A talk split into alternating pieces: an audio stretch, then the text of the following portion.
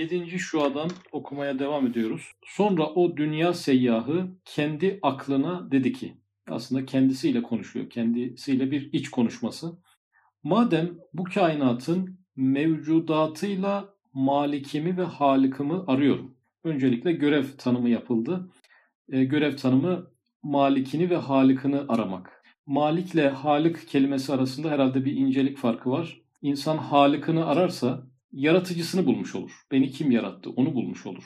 Ama ortaya bir deizm çıkabilir. Beni yarattı ama ben onun kontrolü altında, tasarrufu altında mıyım, değil miyim? Benimle tek ilişkisi yaratma mıydı?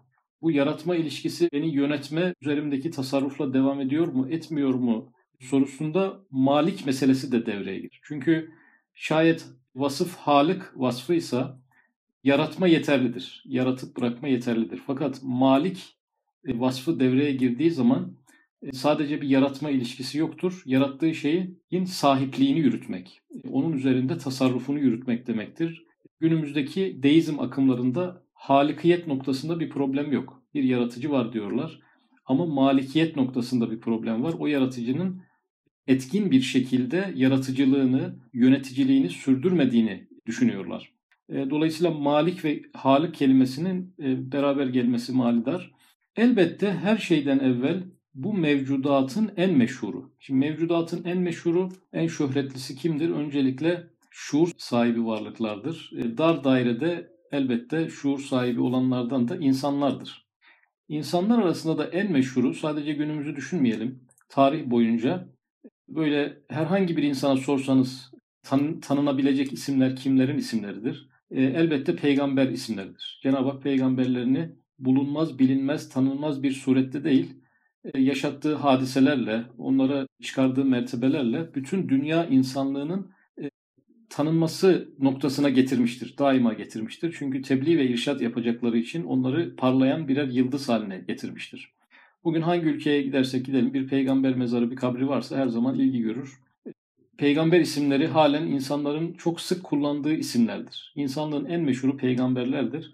Peygamberler içerisinde de e, elbette Efendimiz Aleyhisselatü Vesselam birinci sırada gelir. En tanınan, en bilinen. Ona inananlar, inanmayanlar, inkar edenler kümesini birlikte saydığımızda dünyada Efendimiz Aleyhisselatü Vesselam'dan haberdar olmayan, onun davasından, onun getirdiği mesajdan bir kitapla geldiğinde e, haberdar olmayan çok az insan bulunabilir. Tamamen hayattan kopuk olması gerekir bu insanların da. Dolayısıyla bu seyyah en evvel bu mevcudatın en meşhuru ve adasının tasdikiyle dahi en mükemmeli. Yani düşmanlar da o fazileti takdir etmeleri icap eder. Çağrı filminden filan da hatırladığımız kadarıyla e, gelen elçilere o padişahın sorduğu bazı sorular var. Yalan söyler mi? Hayır yalan söylemez diyor yani. Ve Muhammedül Emin aleyhissalatü vesselam. O vasfı e, Efendimiz aleyhissalatü vesselama ithaf edenler e, o dönemin kültürel insanlarıydı. Müslümanlar değildi yani. Toplumun daha İslam gelmeden evvel ona atfettiği bir vasıftı. Onlar sonra düşman oldular ama sen güvenilir değilsin, doğru sözlü değilsin diyemediler. Adasının tasdikiyle dahi en mükemmeli ve en büyük kumandanı, en büyük kumandan, dünya tarihinin gelmiş geçmiş en büyük kumandanı kimdir? Tabi burada kumandanlık yaptığı ordudan başlamak üzere.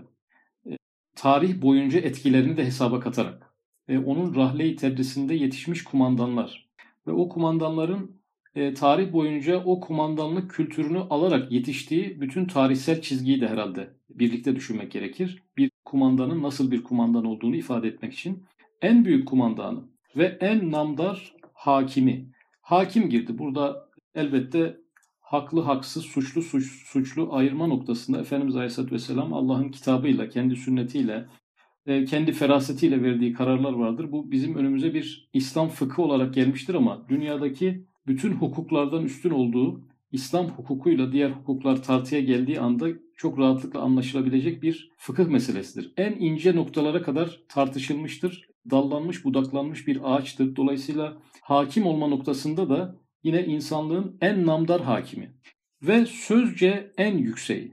Yani getirdiği kelimelerle, ifadesiyle sözce en yükseği ve akılca en parlağı. Yani Efendimiz Aleyhisselatü Vesselam'a inanmayan şarkiyatçılar bile ya üstün zekalı, yani insanı aşkın bir zekaya sahipti diyorlar. Hidayetten nasipleri yoksa en son bu noktaya kadar geliyorlar.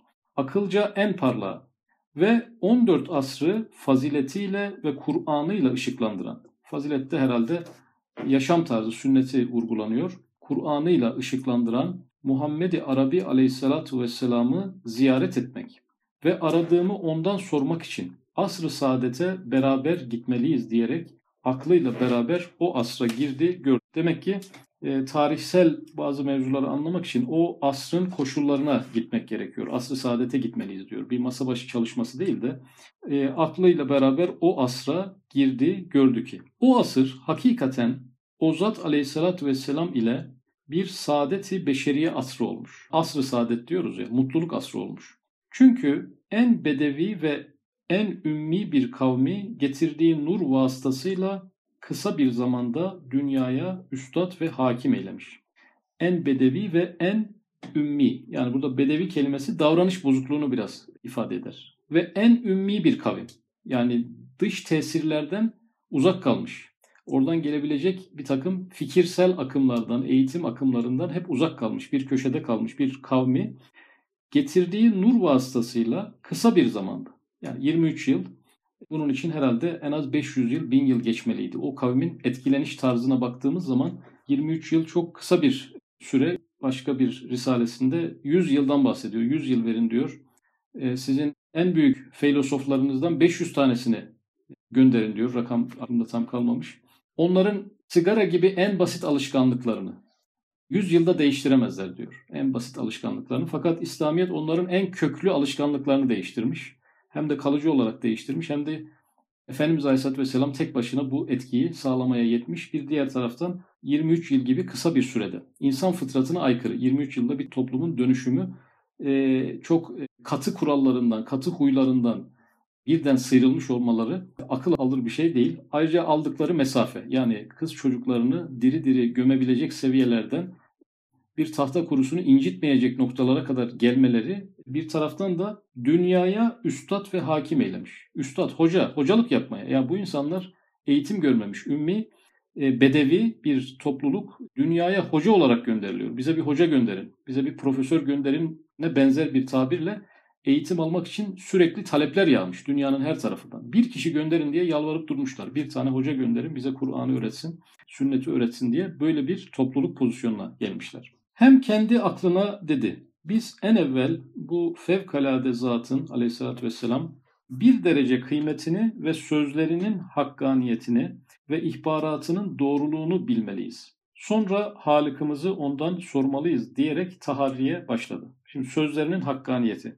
Sözleri, yönlendirmeleri nasıl bir etki yapmış? Ölçebilmek mümkün çünkü geçmiş zaman olduğu için. Efendimiz Aleyhisselatü Vesselam bir takım sözler söylemiş toplumdaki karşılığı, dönüştürücülüğü, değiştiriciliği, insanlara kazandırdığı mesafeyi gözlemleyebilme imkanımız var. Neden? Bizim için geçmiş bir zaman. Geçmiş zamanı gözlemleyebiliriz. Gelecek zamanı tahmin edebiliriz ama geçmiş zamanı gözlemleyebiliriz. Sözlerinin hakkaniyetini, ihbaratının doğruluğunu. Şimdi haberler vermiş, birçok haber vermiş. Yakın gelecekten haberler vermiş, uzak gelecekten haberler vermiş. Aradan geçen 1400 yıl var ve bu haberlerin çıkıp çıkmadığını test etme, görme, analiz etme imkanımız var şu anda. O dönemler yoktu ama şu anda e, bu imkanlar var yani. İhbaratının doğruluğunu bilmeliyiz. Sonra Halık'ımızı ondan sormalıyız. Yani önce bir sözlerinin ve haberlerinin doğru olup olmadığını görmeliyiz. Ardından da Halık'ımızı bu kişiden sormalıyız. Önce onun sözlerinin ve haberlerinin etkilerini inceleyip sonra bir kanaate gelirse Ondan halikini soracak. Yaratıcısını ondan soracak. O kişiden soracak. Öncelikle sözlerinin kıymetine ve değerine bakıyor.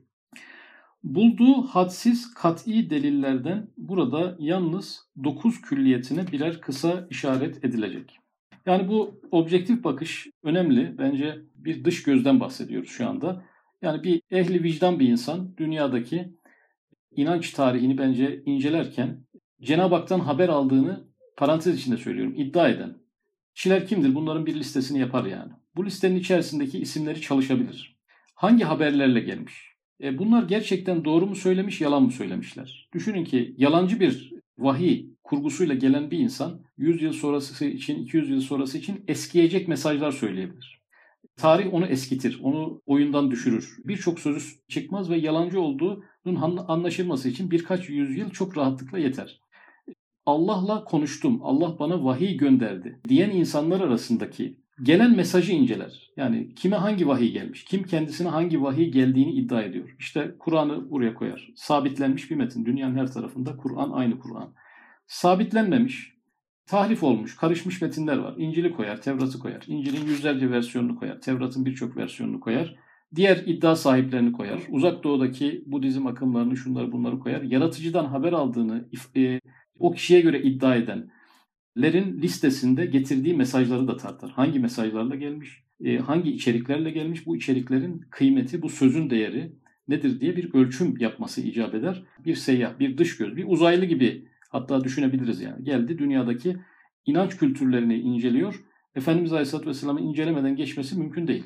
Onun özellikle getirdiği mesaja da bir odaklanacak. Mucizelerine odaklanacak. E, karakterine odaklanacak. Nasıl bir insandı? Oradan sonra bir karar verip halikini ondan sormak isteyecek. Birincisi bu zatta aleyhissalatü vesselam hatta düşmanlarının tasdikiyle dahi bu ikinci kez geçti. Üstte adasının tasdikiyle demişti.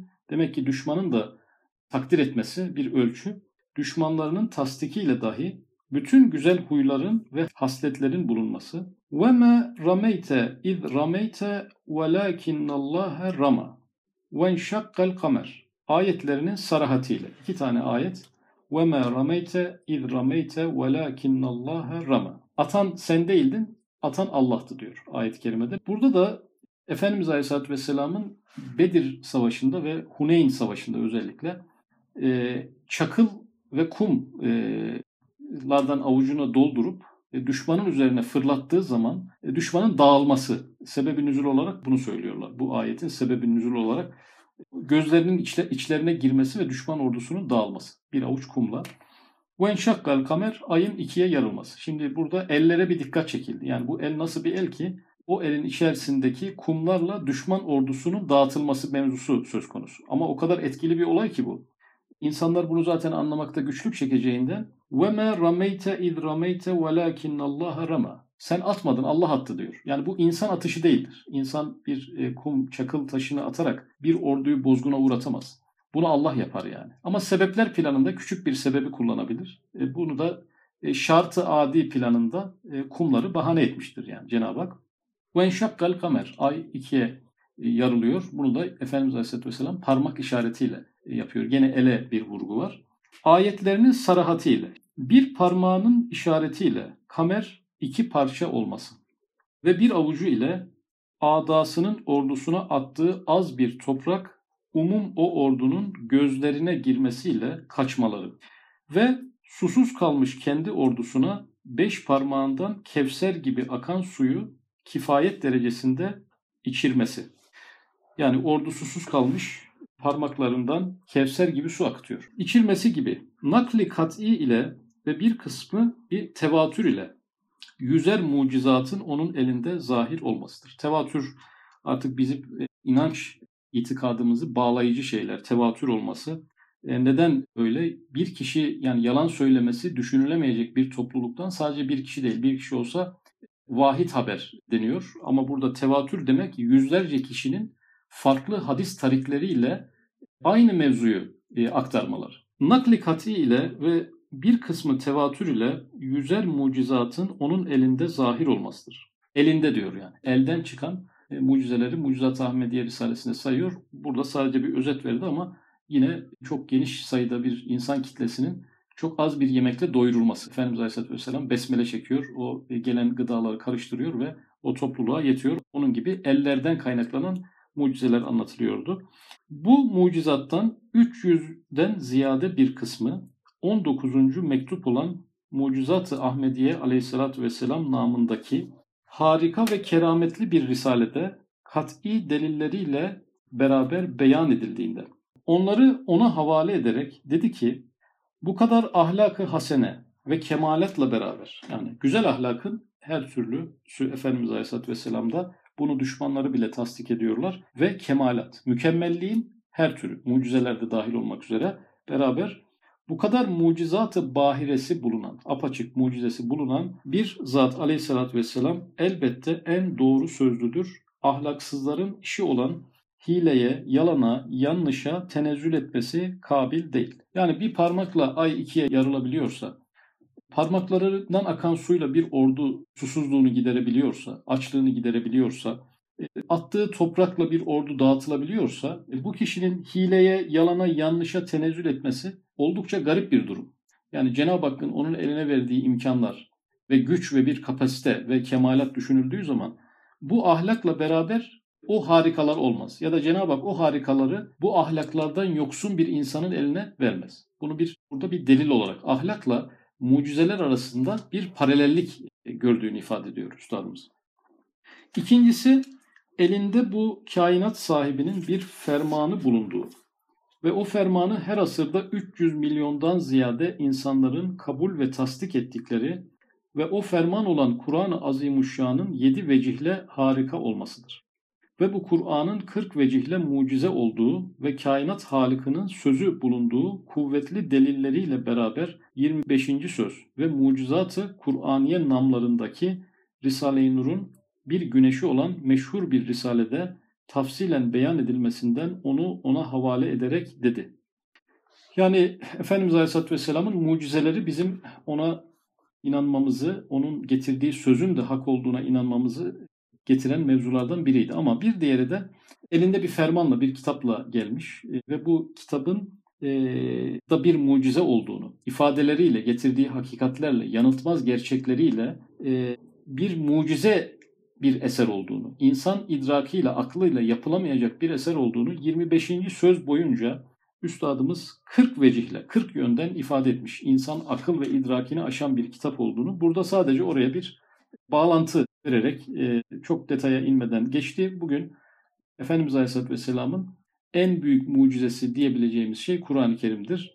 Diğer bir büyük mucizesi de kendi şahsiyetidir. Bu iki tane büyük mucizeden sonra belki diğer mucizelere bahis açmak gerekir. Böyle aynı hak ve hakikat bir fermanın tercümanı yani açıklayıcısı. Efendimiz Aleyhisselatü Vesselam mesajı sadece getiren değildir. İnsanlar soruyorlar ya Resulullah bu ayette Allah ne kastetti? Efendimiz Aleyhisselatü Vesselam onlara açıklayıcı cevaplar veriyor. Kur'an'ın birinci müfessiri, birinci açıklayıcısı. Aynı zamanda birinci uygulayıcısı. Yani o ayetler, namaz kıl diye ayet geldi. Peki biz nasıl kılacağız yani? Biz onu da ondan öğreniyoruz. Kur'an-ı Kerim'den öğrenemiyoruz. E, o detaylar orada yok yani. Dolayısıyla birinci açıklayıcısı ve birinci uygulayıcısı. Bir fermanın tercümanı ve tebliğ edicisi bir zatta aleyhissalatü vesselam fermana cinayet ve ferman sahibine hıyanet hükmünde olan yalan olamaz ve bulunamaz. Cenab-ı Hak bir mesaj gönderecek. Onu insanlara ulaştırması için ve kendi sözlerini onun ağzından insanlığa ulaştıracak. Fakat bu insanın e, yalanla, hıyanetle serfiraz olmasına da müsaade edecek. Böyle bir şeye inanmak mümkün olmaz. Madem seçmiş, mesajını göndermiş, onda yalan ve hıyanetin zerresi dahi bulunmaması icap eder. Zaten de bulunmamıştır, bulunamamıştır. Üçüncüsü, o zat aleyhissalatü vesselam öyle bir şeriat ve bir İslamiyet ve bir ubudiyet ve bir dua ve bir davet ve bir iman ile meydana çıkmış ki onların ne misli var ne de olur. Yani öyle bir din getirmiş ki, İslamiyet getirmiş ki biz bu vahyin hak mı değil mi oluşunu İslamiyet'i inceleyerek, İslamiyet araştırmacısı diyelim. Ya tasavvufu bitirdim diyen bir adama rastlayamam ben yani. Hayatımda rastlamadım. Tasavvufu bitirmiş. Tasavvufla ilgili her şeyi halletmiş. Her bilginin sahibi. Öyle bir insan olamıyor yani. Fıkıh. Fıkhın tamamını halletmiş. Yani fıkhın tamamını değil herhangi bir branşını bile halletmiş bir insana rastlayamazsınız yani. Yani adam gene de bir kitabı açıp bakmak zorunda kalır yani. O kadar ince meseleler var ki. Yani fıkıhla ilgili birbirinin tekrar olmayan kitapları bizim evimize, sizin evinize doldursak ev dolar gene de kitap fazla kalır yani. Hiçbir insanın bunları tamamen aklında tutması mümkün olamaz. Tefsir. Yani ben tefsir ilmini çözdüm. Hangi müfessir ne söylemiş? Ben de bu iş tamam diyen hiç kimseye rastlayamayız. Gene bir şeyler açıp bakmak zorunda kalacaktır.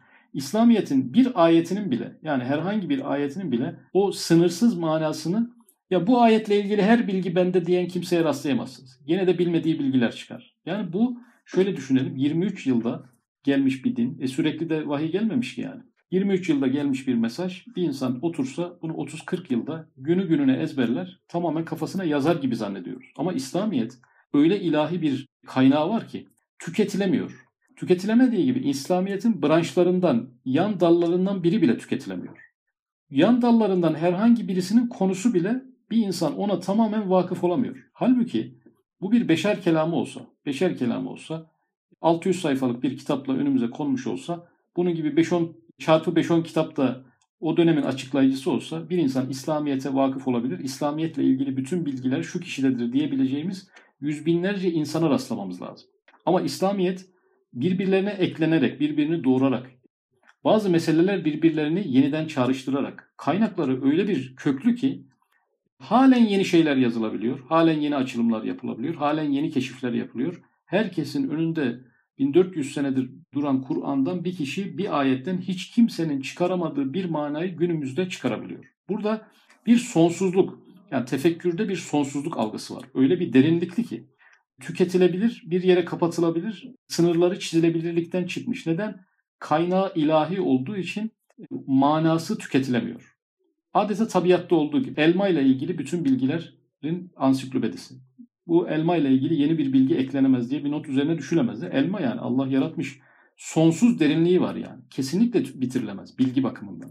Onu da Allah yaratmış, Kur'an'ı da Allah göndermiş. Dolayısıyla İslamiyet'in bu kuşatılamazlığı, bu tam hiçbir zihne bir bütün olarak, e, bütün yönleriyle tam yerleşememiş olması, halen yeni mevzuların açılıyor olması İslamiyet'in bir mucize olduğunu gösterir. Din bakımından bile mucize olabilir. Bu kadar gelişmiş, bu kadar derin, bu kadar dallanıp budaklaştığı halde ana damarlardan yine de ayrılmamış olan bir dini bir insan yapamaz. Yani insanların yaptığı fikirleri görüyoruz. Yani bir filozofun e, getirdiği, ömrü boyunca yazıp çizdiği şeyler tahlil ediliyor. Ana noktalarda toplanabiliyor yani. Birileri ben şu kişinin, şu meselenin, şu filozofun uzmanıyım diyebilir. Ama İslamiyet böyle bir şey değil. İslamiyet ilahi kaynağı dayandığı onun açılımının bitmiyor olmasından ve bitmeyecek olmasından, kıyamete kadar e, bitmeyecek olmasından bunu net olarak anlıyoruz. Burada İslamiyet'i bir delil olarak kullandı. İslamiyet'in varlığını bir delil olarak kullandı.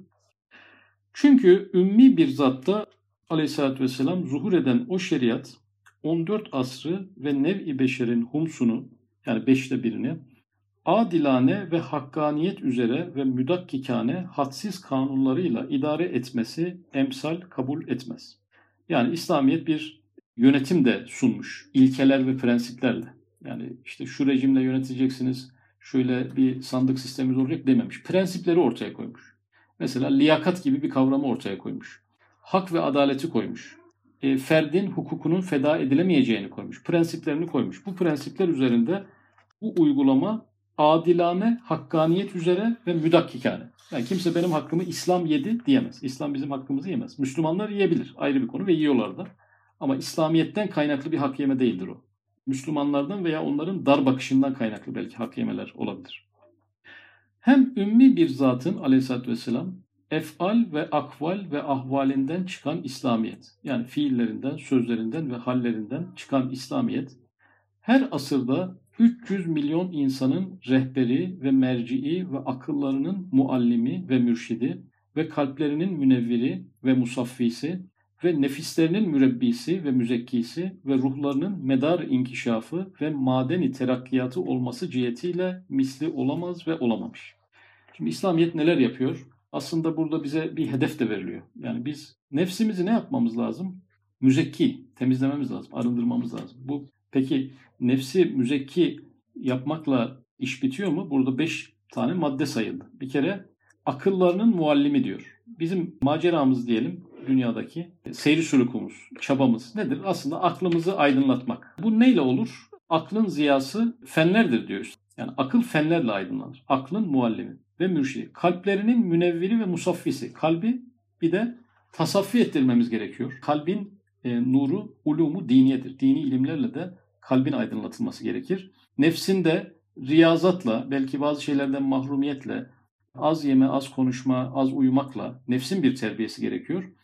Ve ruhlarının medarı inkişafı, bir de ruhumuzu inkişaf ettirmemiz gerekiyormuş. Yani ruhumuzun medarı inkişafı ve madeni terakkiyatı olması cihetiyle misli olamaz. Yani kalbimizi nurlandırmak, aklımızı nurlandırmak, nefsimizi arındırmak ve ruhumuzu terakki ettirmek. Dört tane meselemiz var. Bunların hangisi neyle daha iyi olur? Herhalde kalbin aydınlatılması biraz zikir ve tefekkürle olduğunu söylüyordu. Nefsin tezekkisi neyle olur? Bunlar tarikatlar bunlarla ilgili kendilerine hedefler bulmuşlar ama Risale-i Nur metodunda zannediyorum hissettirmeden külliyat boyunca bununla ilgili bize telkinler yapıyor diye düşünüyorum. Hem dininde bulunan bütün ibadatın bütün envaında en ileri olması. Efendimiz Aleyhisselatü Vesselam ibadetlerin bütün çeşitlerinde en önde. En önde. Yani buna şöyle bir örnek aklıma geliyor. Ee, Hazreti Huzeyfe'den nakledilen bir rivayet var. Efendimiz Aleyhisselatü Vesselam'ın arkasında nafile bir namaz esnasında durmuş. Bakara suresini okudu diyor. Ali İmran suresini okudu. Bir rivayete göre Nisa'yı okudu. Sonra Ali İmran suresini okudu diyor. Bir rekat. Bir rekatta 500 yapıyor arkadaşlar. 500 bir rekatta 500 Kur'an okumuş. Hani e, Hazreti Ayşe validemizin rivayetiyle ayakları şişerdi diyor namaz kılmaktan. Şimdi hangi mümin diyebilir ki aramızdan gelmiş geçmiş veliler de dahil bu mevzuda Efendimiz Aleyhisselatü Vesselam'ı ben haşa edebi mugayir bir söz ama yani benim ayaklarımda paramparça oldu. Onunki şişmişse. Öyle değil yani. Efendimiz Aleyhisselatü Vesselam genel olarak ibadatın bütün envaında hem en ileri hem en dengede olanı. Evet bazıları her gün oruç tutmak istemişler. Onları dengelemiş.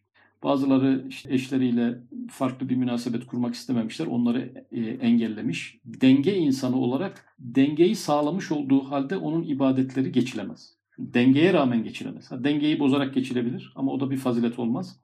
İbadatın bütün envaında en ileri olması ve herkesten ziyade takvada bulunması. Herkesten ziyade takvada yani günahtan, haramdan, kul hakkından, onun kaçındığı kadar, e, onun uzak durduğu kadar uzak durabilen hiç kimse gösterilemez. Ve Allah'tan korkması. Ve bu da herkesten ziyade ekine eklemek lazım. Sizin Allah'tan en çok korkanınız benim diyor yani. Allah'tan korkması ve fevkalade daimi mücahedat ve dağdağalar içinde tam tamına ubudiyetin en ince esrarına kadar müraat etmesi. Şimdi kulluğun en ince sırlarına, en ince detaylarına kadar uyguluyor ama fevkalade daimi mücahedat ve dağdağlar içinde. Çok açken de bunu yapıyor. Savaşın ortasında da o ince detaylara uyuyor. Yani ortamın çok bozuk, çok şiddetli olması onun ibadetlerindeki detaylara dikkat edişine, huşusuna, tadili erkanına, hassasiyetlerine etki edemiyor. Ve hiç kimseyi taklit etmeyerek ve tam manasıyla ve müptediyane fakat en mükemmel olarak hem iptida ve intihayı birleştirerek yapması. Burada diyor ki İptida ve intihayı birleştirerek yapması. Burada sonla başlangıcı birleştirmek. Bir şey bir başlıyor ki yani kamil noktada. Kemaletla başlanmaz. Bu bir sürecin olgunlaşması gerekir. Oruç mesela. Oruç diye bir ibadet geliyor. Namaz diye bir ibadet geliyor. Zekat diye bir ibadet geliyor. Bunlar önce parça parça gelir. Küçük küçük gelir. Gelişir. Yüz yıl sonra bu ibadetler kemalini bulur. Ama Efendimiz Aleyhisselatü Vesselam'da öyle olmuyor. Başlangıç noktasında kemalatla, mükemmellikle başlıyor. Harika, bütün detaylar, bütün sistem yerine oturmuşlukla başlıyor. İçinde bulunduğu toplum da öyle. Yani onların gelişmesi için vahyi aldılar, haram helali öğrendiler. Onların mevzuyu kavramaları, takva seviyelerine ulaşmaları 300-400 yıl alması lazım. Toplumlar ileriye doğru e, uzun e, tarihler içerisinde ancak bazı kavramları kendilerinde oturtabilirler. Ama 23 yılın içerisinde sanki bin yıl süre geçmiş gibi insanlarda ciddi hassasiyetler oluşuyor. Gözü kanlı insanlar gözü yaşlı insanlara dönüşüyor yani. Secdelerde ağlayan, ayetler okunurken ölen insanlar. Bu seviyeye gelmek için çok büyük yüzyıllar gerekir yani. Ama burada ne var? İptida ve intihayı birleştirerek yapması. Tam son noktalarla geliyor. Geliyor ve insanları birden en sona ulaştırıyor. İnsanların kendi hayatı da böyle. Yani insanlar Efendimiz Aleyhisselatü Vesselam'ı tanıdılar, gördüler. Gördükleri anda bir mesaj alırlar. Yavaş yavaş düzelirler 20-30 yıl sonra. Ama daha çok farklı bir seviyeye aniden çıkmalar. Yani bunların biraz halbuki fıtratın kanunu adetullah biraz yavaş yavaş olmasıdır. Bu kadar hızlı olmasının sebebi ilahi bir etki olmasından kaynaklı. İptida ve intihayı birleştirerek yapması elbette misli görülmez ve görünmemiş. Hem tebliğ risalette ve nası hakka davette o derece metanet ve sebat ve cesaret göstermiş ki büyük devletler ve büyük dinler hatta kavim ve kabilesi ve amcası ona şiddetli adavet ettikleri halde zerre miktar bir eseri tereddüt, bir telaş, bir korkaklık göstermemesi. Yani büyük devletler karşısına çıkmış. Üstadımız büyükten küçüğe sayıyor dikkat ederseniz. Büyük dinler karşısına çıkmış. Biraz daha daireyi daraltarak kavim ve kabilesi çıkmış. Çünkü biz şunu diyebiliriz. İnsan büyük devletlere karşı gelir de kendi ailesine karşı gelemez yani. O daha zordur diyebiliriz. Ama kavim ve kabilesi de karşı çıkmış. biraz daha daralttı ve amcası. Amcası ona şiddetli adavet ettikleri halde hiçbir tereddüt, bir telaş, bir korkaklık göstermemesi. Ve tek başıyla bütün dünyaya meydan okuması ve başa da çıkarması. Yani meydan okumayı yapmış. O dönemin süper devletlerinin bile İslamiyet karşısında yok olup gideceklerini en zayıf oldukları dönemde ifade etmiş olmasına rağmen o söylediği ihbarlar günün birinde çıkmış ve İslamiyet dünyanın e, en tepesine bayrağını dikmiş. Başa da çıkarmaz ve İslamiyet'i dünyanın başına geçirmesi. ispat eder ki tebliğ ve davette dahi misli olmamış ve olamaz. Tebliğ yani İslamiyet nasıl anlatılır? Hangi insana bu mesaj hangi şartlarda götürülür? E, tebliğ ve irşat metotları. E, bunları biz Efendimiz Aleyhisselatü Vesselam'dan öğreniriz. Biz bunu yeniden bir şey geliştiremeyiz. Çünkü öyle bir tebliğ yapmış ki küçük bir kavmi dünyanın başına geçirmiş. Tebliğ ve davet insanları İslam'a çağırmada bir örneği yoktur yani. Bir benzeri yoktur. Biz bu noktada bazen yanlış yerden başlarız. Yanlış fıtratlara yanlış şeyler konuşuruz. Mesela İbn Mesud Hazretleri bir gün soruyor. Diyor ki ya Resulullah siz bazen çok sohbet ediyorsunuz. Bazen uzun uzun anlatıyorsunuz. Bazen kısa kısa anlatıyorsunuz. Bazen her gün bir şey anlatıyorsunuz. Bazen aylarca anlatmıyorsunuz. Bunu belirleyen şey nedir? Yani vahiy midir? Cenab-ı Hak mı size bildiriyor? Ne zaman, nerede, ne konuşacağınızı? Efendimiz Aleyhisselatü Vesselam şöyle bir cevap veriyor. Ben sizin istekli olduğunuz vakitleri kolluyorum. İstekli olduğunuz vakitleri kolluyorum. Yani bir insana istekli olmadığı bir vakitte dini mesaj vermek tebliğ ve irşat metoduna ters olduğunu bu İbni Mesud rivayetinden anlıyoruz. Şimdi bu bir kural ama bu bir değil yani. Binlerce Efendimiz Aleyhisselatü Vesselam'ın izlediği metot var. Yani bunun bir yöntemi olduğunu, bir metodu olduğunu, bunun da e, Kur'an ve sünnetten alınması gerektiğini bilmediğimiz müddetçe e, bu tebliğ ve davette başarılı olmamız mümkün olmayacaktır.